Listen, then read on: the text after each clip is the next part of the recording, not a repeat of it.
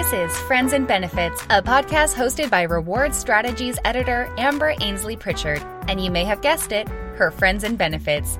Stay tuned to find out what's hot, what's not, and what's happening in the world of pay and reward. Good morning, afternoon, or evening. It's me, Amber Ainsley Pritchard, editor of Reward Strategy, with a brand spanking new episode of Friends in Benefits. Joining me today is the fantastic Debbie Bullock, who is the Wellbeing Lead at Aviva. Debbie, how are you? Very well, thank you. Very well. Nice to nice to be here. Well, thank you for joining us. So let's get struck in straight away. I really want to know how you came to work in the HR and people profession as you went from being a marketer into corporate social responsibility. So I've worked for Aviva since I left school um, at 16, so quite a while. But one of the benefits of working for a large organisation is there are lots of job opportunities and the role for the wellbeing lead was advertised and because I'm really passionate about people and how people contribute to the success of an organisation and well-being and being a key part for that, um, I applied. So that's how I ended up in people function. But I think because people are the lifeblood of, of businesses and people function as such, therefore, is uh, really important to the commercial success of an organisation. It puts you right in the heart of what the company does. So, because I'm a people person, I like to make a difference. There wasn't really a, a better place to be. Makes complete sense. And of course, like you say, people are the biggest asset to a company and the most expensive. So, you've got to look after them properly. Quite right. And what does a typical day look like for you as wellbeing leader of Aviva? There isn't really a typical day. And that's one of the things I really like about the role, actually. It's really varied. So I might be working on the long term strategy uh, or looking at data from our programs or about the well-being of our colleagues or looking at outside trends. Another day I might spend some time sharing best practice with partner organizations or presenting to teams in the business. I might be engaging with senior stakeholders. And then, of course, there's the more admin side of the role. So I might be checking budgets and reviewing external supplier agreements and procurement kind of element. And then as well, I manage a team. So there's the leadership element of managing a team with the role as well. So really varied, but that that's part of what creates the challenge and that's part of what I love about the job. Well, you've got plenty on your plate for sure. And you've got a team to look after, as you mentioned. So, how many people are in your team and who do you report into? So there are three other colleagues in the Wellbeing at Aviva team, as well as myself, and we're all focused on supporting and delivering our Wellbeing at Aviva program. And we sit and I report to our Director of People Services within the people function. But I also have regular contact with our Chief People Officer and also the business unit people directors, as well as a, a regular contact group. But my actual reporting line is our Director of People Services. And how many people are you serving at Aviva? So we have 16,000 people employed in the UK, which is my uh, mine and the team's remit for the Wellbeing at Aviva program. We do connect and share best practice and resources and information of the wellbeing program with our colleagues in Canada and Ireland as well. So that increases that reach slightly to about 24,000 colleagues. But also what I genuinely believe about the wellbeing program is the fact that because when you're impacting the well-being of an individual, it has a knock-on impact for their families. If they're well and they feel supported at work, that has a knock-on impact. And some of the services we offer are actually available to family as well. So while we directly serve 16,000 people, there is a wider impact on top of that as well. Yeah, that totally makes sense. I've not really heard anyone explain it in that way before when I've asked how many employees they're serving. But you make a very valid point. It's not just them, it's their immediate family and wider family sometimes as well. Yeah, very much so. And in the latest issue of Reward Strategy magazine, so issue 228, we looked at the importance of companies having a social purpose. Would you say corporate social responsibility or green policies, ESG policies are crucial as part of an employee well-being strategy? I think it is because the culture of an organisation can really impact on the well-being of the people who work there. So while it might not be directly well-being related, it, it, all works together. So the purpose and the values and the culture of that organization plays that bigger role. Um, it impacts your interaction with customers, with shareholders, with partners, but also with colleagues too. And creating that sustainable future really supports everyone's well-being.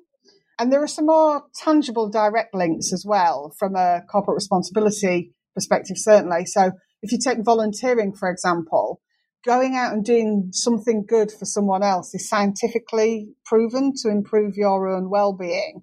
And not only that, but if you feel when you come to work, your role has a purpose, so social purpose driven organizations, and you know you're making a difference, that purpose can drive a positive well-being. And at Aviva, we're lucky that our purpose is with you today for a better tomorrow. And we provide that protection and support for people. So, so we can have that embedded in our well-being program. Yeah, and I think younger generations coming into the workplace are looking for companies to have a social purpose when they join and for, the, for them to have opportunities to be able to go out and do good, whether those are the volunteer days or being able to contribute to a cause. But I think post pandemic, people are also not just younger generations all generations they're going to want to be working for companies where there is a purpose because we've seen how much we can help over this last year you know the nhs and other charities supporting those who have been terribly affected by covid-19 i think it's going to become more and more important. Yeah and knowing your job makes a difference helps you get out of bed on the morning and go to work. Yeah completely. I would completely agree. So I know Aviva is obviously really proactive in the well-being space and in terms of its people strategies, because we spoke a little bit about this at the summit last year. Can you tell me a little bit more about your diversity and inclusion policies? Because I know we picked up a little bit on the pronouns and you know the wording you use at Aviva. So if you can just go into that for a little bit. Yeah, certainly. So at Aviva, the important thing is that everyone is be, is able to be themselves, if you like, and bring their best self to work, uh, and creating an inclusive culture where everyone can thrive and do their best work. And and inclusion underpins that, and that underpins well-being. If you can't do that, then your well-being is not going to be in a great space. So we do work uh, closely with our diversity and inclusion colleagues we offer a range of supporting policies. You know, that could be equal parental leave, carers leave, flexible and smart working. But we also have six employee resource groups to help shape the organisation's path along that route. So we call them Aviva communities and they're focused on balance, um, which is about gender, origins, which is about religion and culture and social mobility, pride, which is LGBTQ plus network, Aviva abilities, which is about different abilities, whether that be physical disabilities or neurodiversity. Carers, which it could be about parents or caring for other elements, and Aviva Generations, which is about being an equal age employer.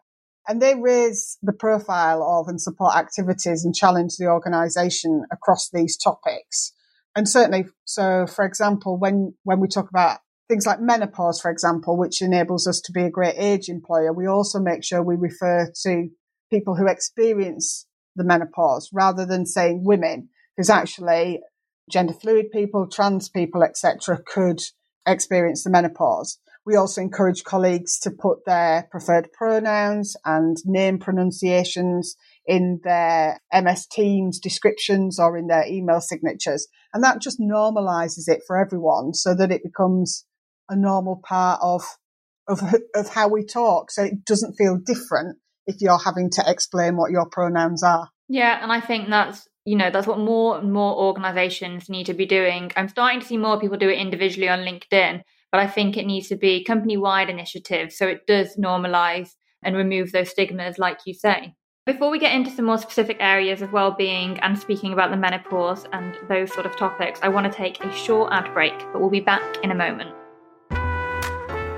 It's me again, Ben Miller, the Commercial Director for Reward Strategy, and I wanted to alert you to the fact that the Payroll Reward Conference is nearly here. In 2020, the event was postponed due to the pandemic, but it's back again at its usual time of year, June. So we can discuss tax year changes, budget updates, and annual pay reviews whilst they're still fresh in your mind. On June 22nd and 23rd, the Payroll and Reward Conference will take place at a fantastic London TV studio. Check out the Reward Strategy website for up to date agendas and reach out to me if you're interested in speaking, sponsoring, or attending. Find my details on this podcast or look me up on LinkedIn. I look forward to catching up soon, but for now, I'll get you back to listening to Amber and her friend in benefits. And we're back in the room. So, Debbie, we were just speaking about the menopause and diversity and inclusion, and these were some topics that we spoke about at the summit last year, as mentioned. we focused on how employees can be supported going through health conditions and medical treatments such as menopause and fertility treatment. What can employers offer around this? Is it extra time off, financial support, or what do you guys offer around this? I think the most important thing, first and foremost, is actually to have a workplace which offers a safe space where people feel they can be open and discuss some of these things, a psychologically safe space. And this can apply to anything from work activities to health. I think you need to be able to feel confident in sharing information, whether that be about your mental, physical, or financial well being.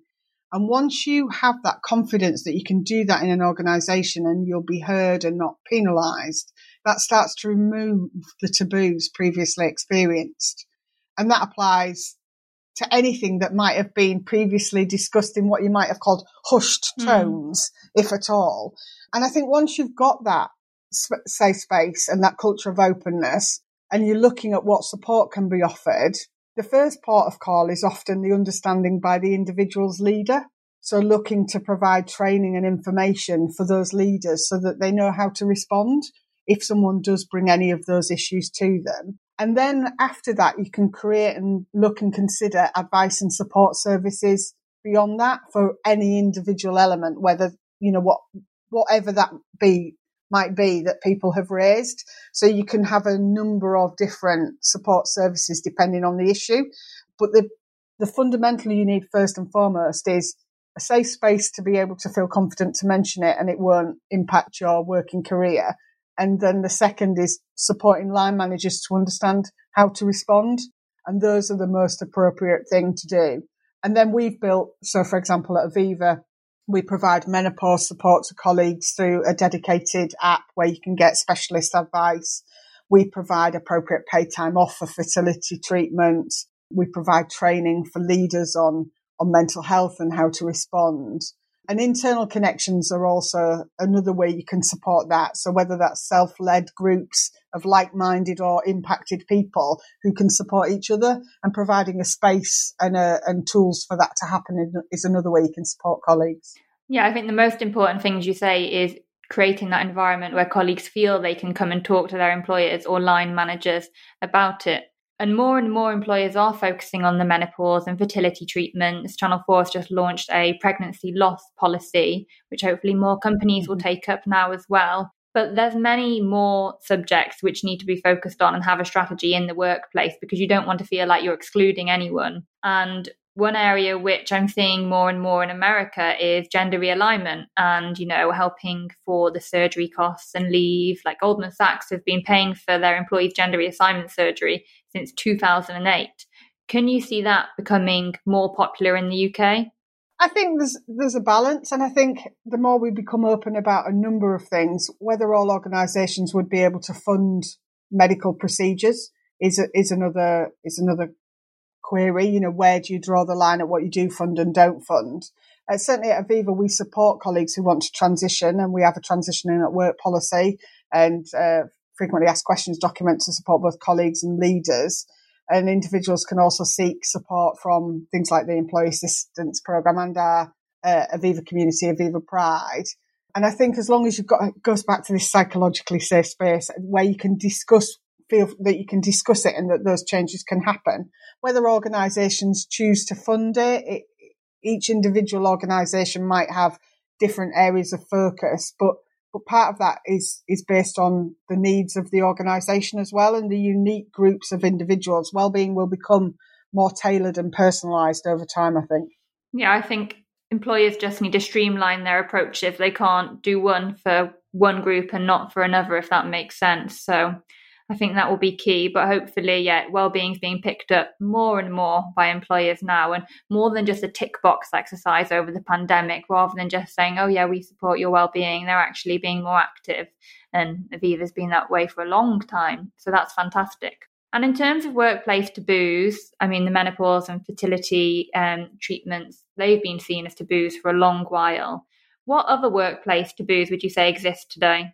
I think we've got still got a long way to go in many organisations to talk openly about some of those topics you've mentioned. So while strides are being made, I think there are still taboos around. So Channel 4's um, announcement this week on their pregnancy loss policy. So uh, miscarriage and baby loss and bereavement and grief in general. Men's health is another one. Periods, you know, we, we still don't talk about that enough. But equally, we have to recognize that not everyone wants to talk about these things in the workplace either. And that's okay too. And for, for sake of repeating myself, if you've got a culture where people feel that they can talk about anything, then, then that will create that, uh, help us remove the taboos that we're talking about and people will feel equally supported, whatever the issue that they're raising. And I think there's an element of some issues get highlighted more broadly in society. So maybe 20 or 30 years ago, we wouldn't have talked about cancer as openly, you know, but it had its moment where it became okay to talk about it and that's normalized. Alzheimer's and dementia was another thing that perhaps wasn't as frequently talked about, but got some senior and high profile celebrities and people in power talking about it. And we're in that similar phase around mental health right now, you know, with the work uh, the young, some of the younger royals have done and sports professionals and that kind of thing, bringing mental health to the forefront of everyday society. And that gets replicated in the workplace quite often. So I think sometimes the workplace can lead in removing the taboos about these subjects. Other times they follow broader society. So it's an element of keeping up with those trends really. And, and as each issue has its moment in the sun. I completely agree. And you did mention male mental health there, and that's something I wanted to pick up on because there's been much news coverage on male mental health during the pandemic and how that's been, um, well, the statistics have increased in the amount of male suicides and those contacting charities for help. Have you guys been doing anything over lockdown to raise this issue, or have you just been doing mental health as a whole, looking at strategies there?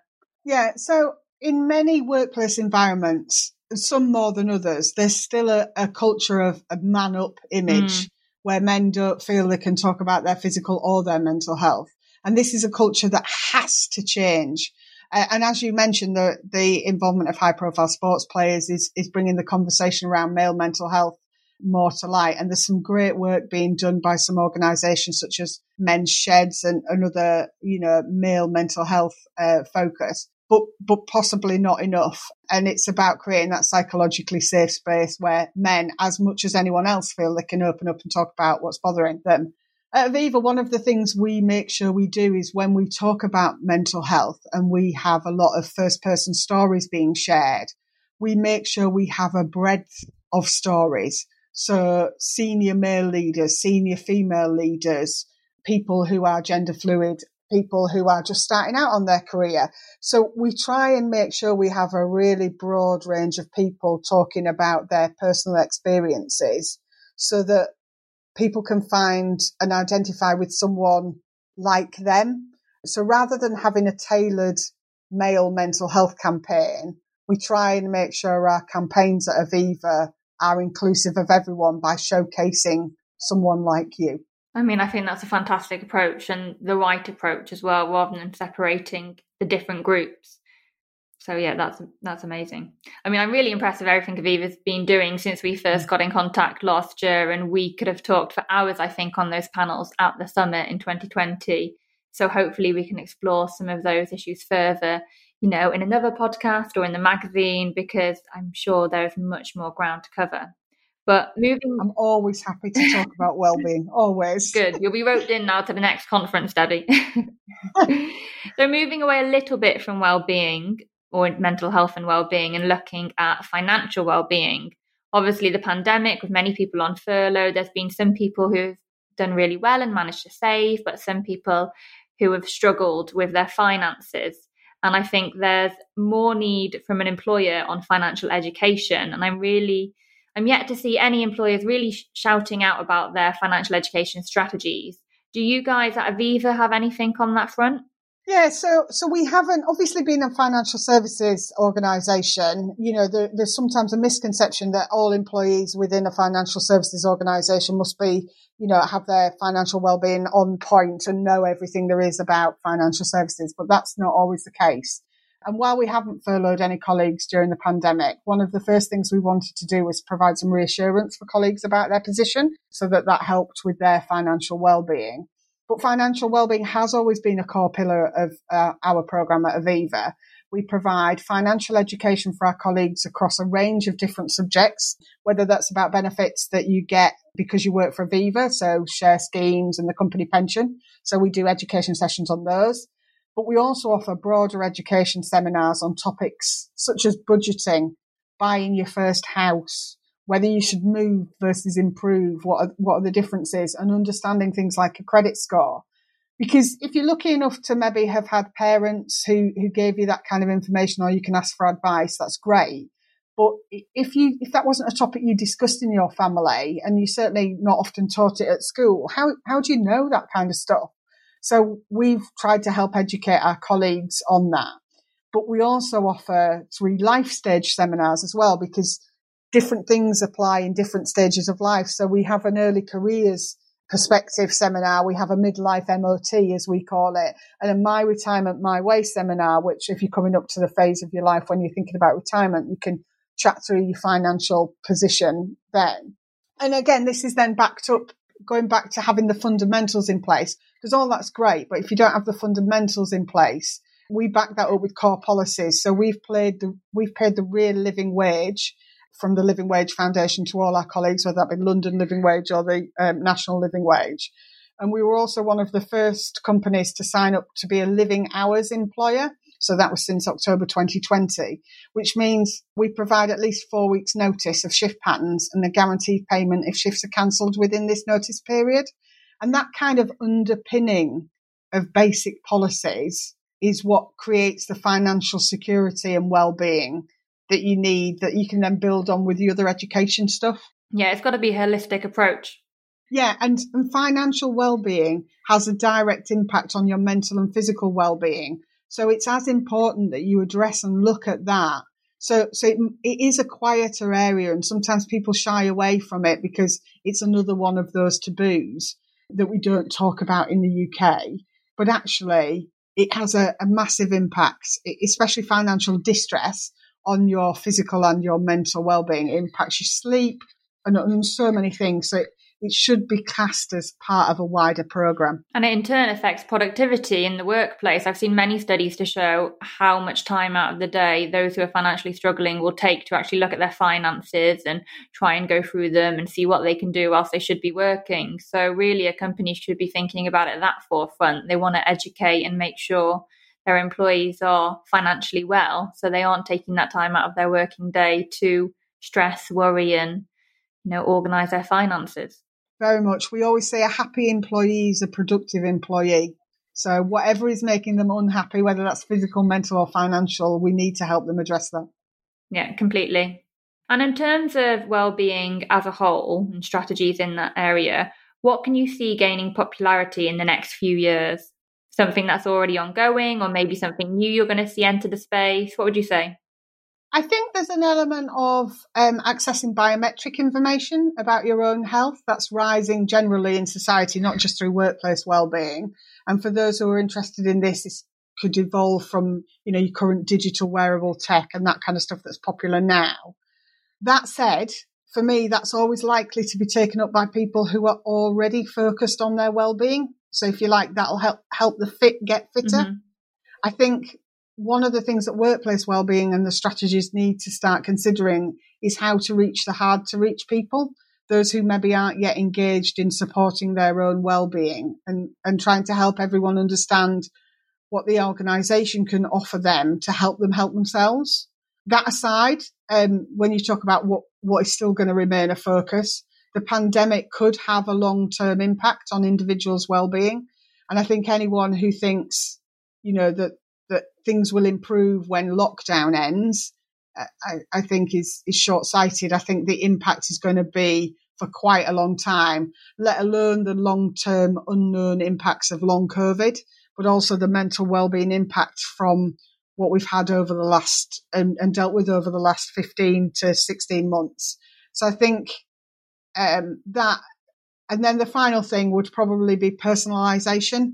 So as we individually try and address our own well-being needs, there's an element for how you tailor that support in the future as a workplace, um, because the needs of one group of people may be very different from another. And how do we look to meet all those needs, but within a commercial setting? Because you can't do everything forever. You can't, you know, there's an element of how much you can do. Um, so yeah, I think the personalisation of well-being is something that will come to the fore as well in the future. That's fantastic. I really think those are three key areas and interesting areas as well, because in terms of COVID, we're probably going to see research and studies in the next year, but we need to be waiting, I think, probably even five, ten years to see the real effect that's had on employees and people. And in terms of the biometric data, I think that will also be picked up more, like you say, because I'm seeing more and more about the gender health gap as well. So I'm sure employees, especially those which are focused on the health you know, and the assurance sector like you guys are, that's probably going to become more of a focus anyway.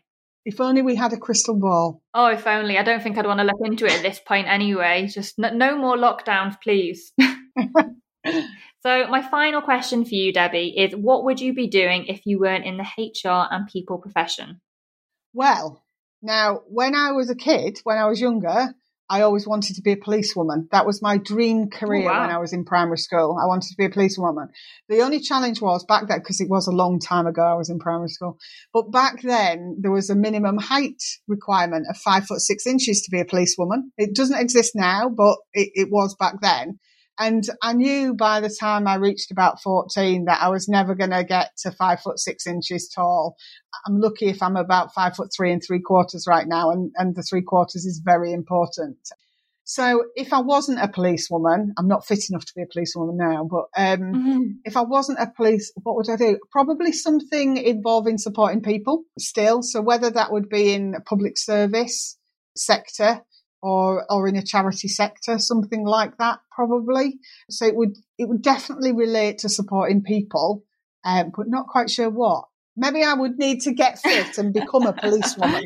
Maybe that's what I should do. Well, you're definitely a people person and in the people profession now, so you're there. And um, yeah, it would be interesting to be a police officer, but that height restriction thing, yeah, I'm sure I'm five foot two. And I think when I came out of college and uni, I was like, maybe I'll travel for a bit and be a flight attendant. But I was too short and had too many visible tattoos, apparently. So Emirates did not want me. So there we go. Interesting. Heightist, I think, is the problem there. well, yeah, that's a great way to end this episode. Thank you so much for joining me today, Debbie. I feel like we've covered some majorly important issues. I hope you've enjoyed our chat. It's been an absolute pleasure. Absolute pleasure, Amber. Oh, well, thank you so much for joining us. I'm so pleased you enjoyed it. And that's us done. And before I'm back with another episode of Friends in Benefits, why not check out the latest issue of Reward Strategy online? We have fantastic new platform making it much easier to read and hear. Yes, that's right, we have audio now as well. But don't worry, it's not my voice. Not yet anyway. Right, speak to you soon. Thanks guys.